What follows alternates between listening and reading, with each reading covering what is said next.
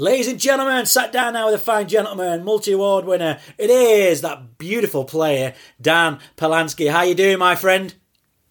I'm excellent, man. Excellent. Even better being with you today. It's great sitting down, talking to you. It's been a few years since we last caught up, and what can I say? We've got all the crap out of the way, and now we are back. We're rolling, and you're heading out on a European tour. You, you're cruising, and You've got the album again, which was released in 22, rated number two on the charts.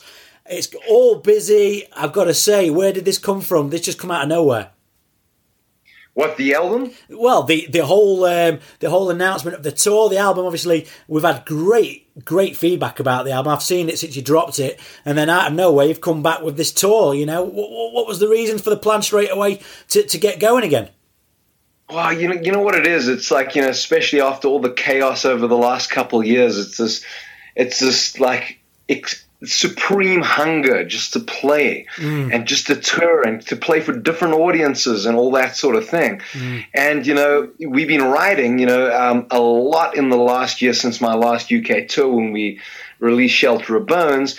And you know, this whole the whole purpose of this tour is to do it like kind of very old school is is we've written a whole bunch of new songs and we kind of going to be playing them for the very very first time before they've ever been recorded on this tour you know almost like t- kind of testing them out on the road yeah getting them comfortable on the road so this is the first time ever that audiences are going to hear these songs and these songs will will definitely be on the next album, probably coming out next year. So that that's probably the the, the main reason for the tour, and, and, just super excited to get back out there and and, and be playing again.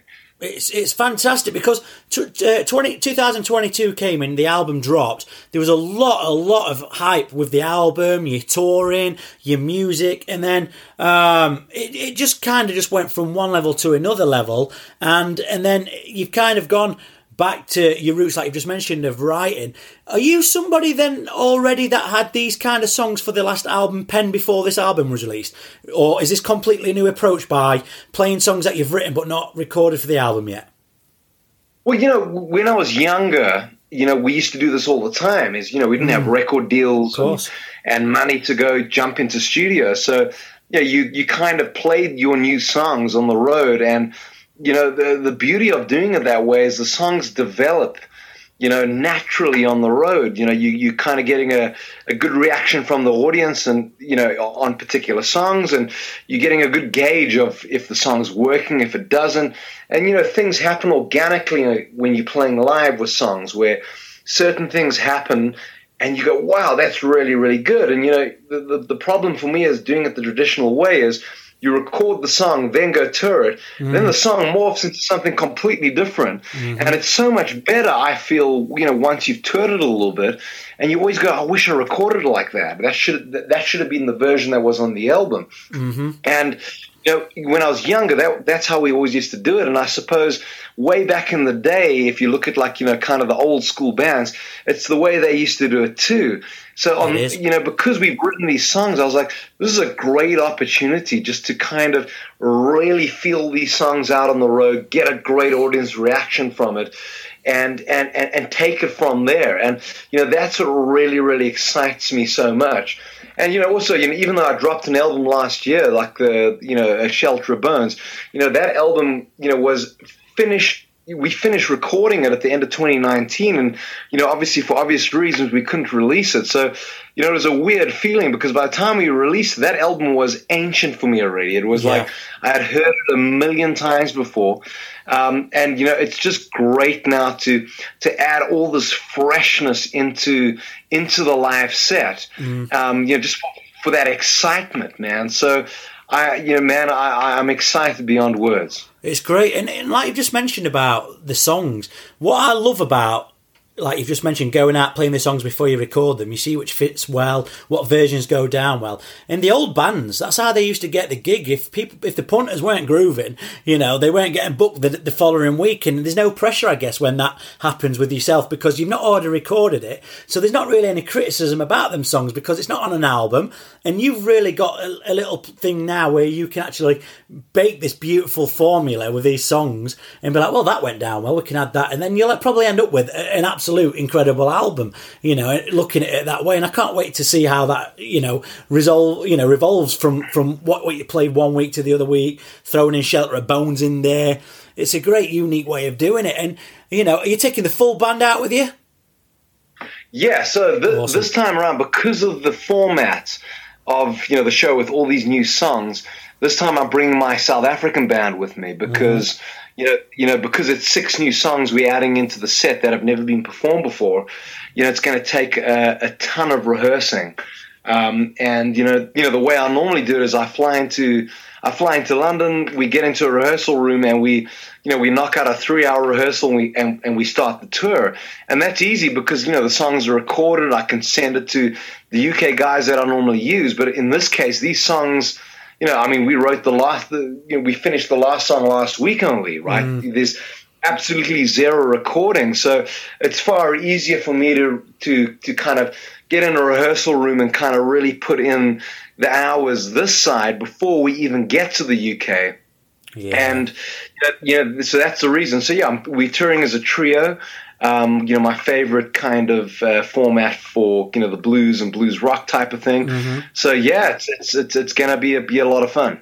Do you know what? I like the sound of it because again, uh, this is no there's no pressure. You're out there having fun, banging songs out what haven't been recorded, and no matter which way it goes, nobody's really going to have a clue anyway. But it's great for you guys just to know how it feels and see what the reaction is. Uh, are you are you somebody that also writes on the road as well, or do you just leave that until you're back and you've got the tours out of the way? Yeah, you know what it is. It's like it's always this this almost this romantic fantasy for me that you know we can kind of bang out a few songs while touring and stuff. But you know the reality is, it's like you're so knackered like the next day, yeah. And there's that that that you know that very short time just to relax not sing rest the voice mm-hmm. kind of rest the brain and you know before you know it you're you're in sound check in in the next place um, you know kind of preparing for, for for the next night's show so i tend to write when i've got that you know when i've got a bit of time mm-hmm. and i've got that that, that writer's kind of hat on in, in, in a sense because it's so different to the performing hat the performing hat is like taking a song that's already written and performing it in the best possible way you can and experimenting within those boundaries. But writing a song is such a different thing. You've got to put performance aside and you've really just got to think about the song and how people are going to react to the song potentially and you know is it doing it for you as the artist is it going to do it for, for you know for for, for a random person listening to for the first time or an old fan or, or, or whatever mm-hmm. the case is. So I do find it uh, it works better for me to set aside time to write. You know, like where I'm like, this is what I'm doing now for the next couple months. My the hat I'm wearing is the songwriting hat, and you kind of devote all your time and energy and laser focus the songwriting thing, and then all of a sudden make that shift into a performing artist and, and, and trying to make the songs come to life on stage and I mean come to life on stage and and you know and translate the way you hoped. Mm-hmm. I completely understand that, and you've got you've been around for, for quite some time now. You know your albums have always got great reviews. You've always had the great uh, votes, and you've always kicked ass in that department. And you've opened up for people like Springsteen, uh, Joe Satriani. Have you ever been the kind of artist that will sit and watch these people and how they do their thing or anything, or are you just solely you and you have your own little routine? Well, uh, yes and no. Like, mm. you know, my biggest Im- inspiration when it comes to everything musical, so if it's songwriting, if it's playing the guitar, if it's singing, if it's performing, it's always from other artists that I grab inspiration mm-hmm. and, and, and draw inspiration from. It's like it's it's ninety nine point nine percent other artists. You know, if I'm you know if I'm listening to a, a, a tune and it it just really hits hits home and I, I love the tune. You know, I'm not going to try and obviously copy and plagiarize yeah, yeah. the tune. What I want to try and get from it is take the what that song is making me feel like, and you know, write my own song like that. You know, that makes me feel you know, a similar feeling. And, you know, I always find that I'm, I write the best, I play the best, I perform the best when I am heavily inspired by either a songwriter, guitarist, performer, singer, whatever the case is. So I draw most of my stuff uh, and my my my ins- from inspiration from from other artists. My inspiration comes from other artists. Um, but you know, when it comes to the songwriting thing, you know, I, I, I do believe it's great to draw from other artists, but to be able to you know have your own voice with you know in that feel and that vibe and that platform. And you know so it's it's that that that health that healthy mix of the two. Still being uniquely yourself but you know drawing from your heroes and songs that just really are incredible that just do it for you.